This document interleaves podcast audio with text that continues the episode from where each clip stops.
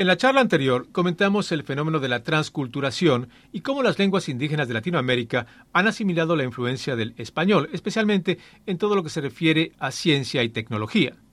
Un fenómeno similar, por no decir idéntico, pues el español es una lengua muchísimo más desarrollada que cualquiera de las lenguas amerindias, viene produciéndose desde hace varias décadas entre el inglés y el español.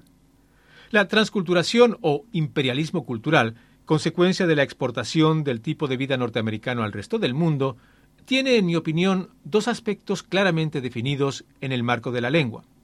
Uno, los préstamos de cariz estrictamente innovador en las esferas científica, tecnológica y en cualquier otra esfera, un aspecto que sin duda puede justificarse por carecer el español y el resto de la familia de lenguas latinas de términos adecuados para describir esas innovaciones.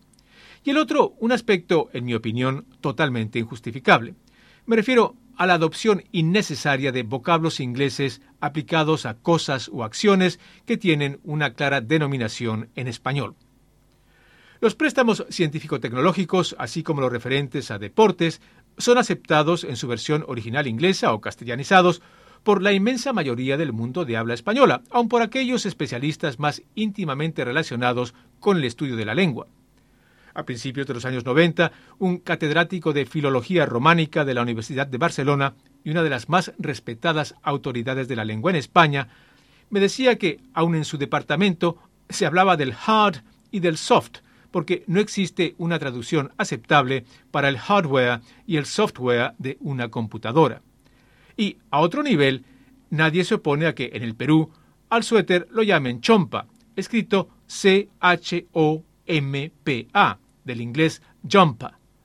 Suéter, por su parte, no es sino la palabra inglesa sweater, españolizada, lo que los españoles llaman jersey, del inglés jersey, una prenda de vestir inventada por quienes también inventaron el scana y el hovercraft, términos todos ellos usados con leves adaptaciones fonéticas en la lengua de Cervantes, la cual acepta asimismo y sin recelos el dumping, el happening, el gag o el hippie.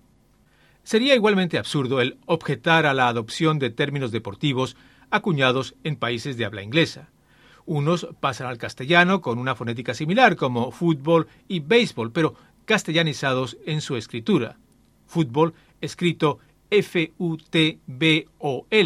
y béisbol escrito B-E-I-S-B-O-L. Y otros sufren modificaciones tanto fonéticas como escritas el caso del home run en el béisbol, que se pronuncia jonrón y se escribe J-O-N-R-O-N. En un alarde de nacionalismo lingüístico, el régimen fascista del general Franco trató de prohibir todas las palabras extranjeras en España. Se decretó entonces que el fútbol debería llamarse balompié y el voleibol balón volea. Pero claro, nadie hizo caso del decreto, si bien baloncesto por basketball, otro de los nombres españolizados, echó raíces en la lengua peninsular. En el renglón de la informática y las comunicaciones, la penetración del inglés es incontenible. Además del soft y del hard, tenemos el floppy, el disquete, el Internet, el email y docenas de términos más. El citado catedrático de Filología Románica me decía que no hay lenguas léxicamente puras y que el español se ha ido configurando con los arabismos, los italianismos, los galicismos, los germanismos. Resultaría ridículo, por lo tanto, el erigir una barrera lingüística a fin de impedir la entrada de anglicismos o de préstamos de cualquier otro origen. Lo único que se conseguiría con ello sería el progresivo anquilosamiento del idioma y con el tiempo su desaparición como lengua viva.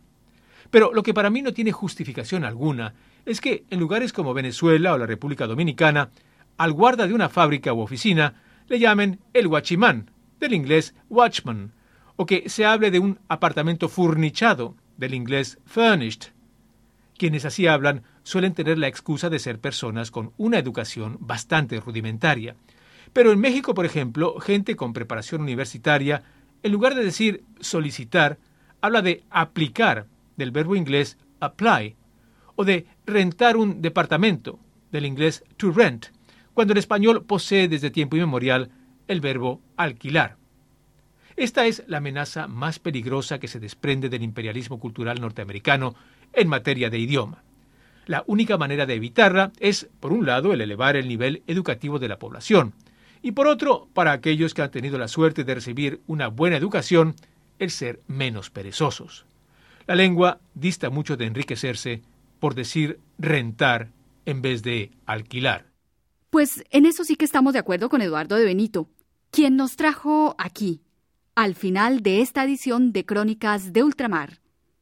Carlos Arellano y quien les habla Vilma Tarazona, nos despedimos, no sin antes invitarlos a que nos visiten en Cali.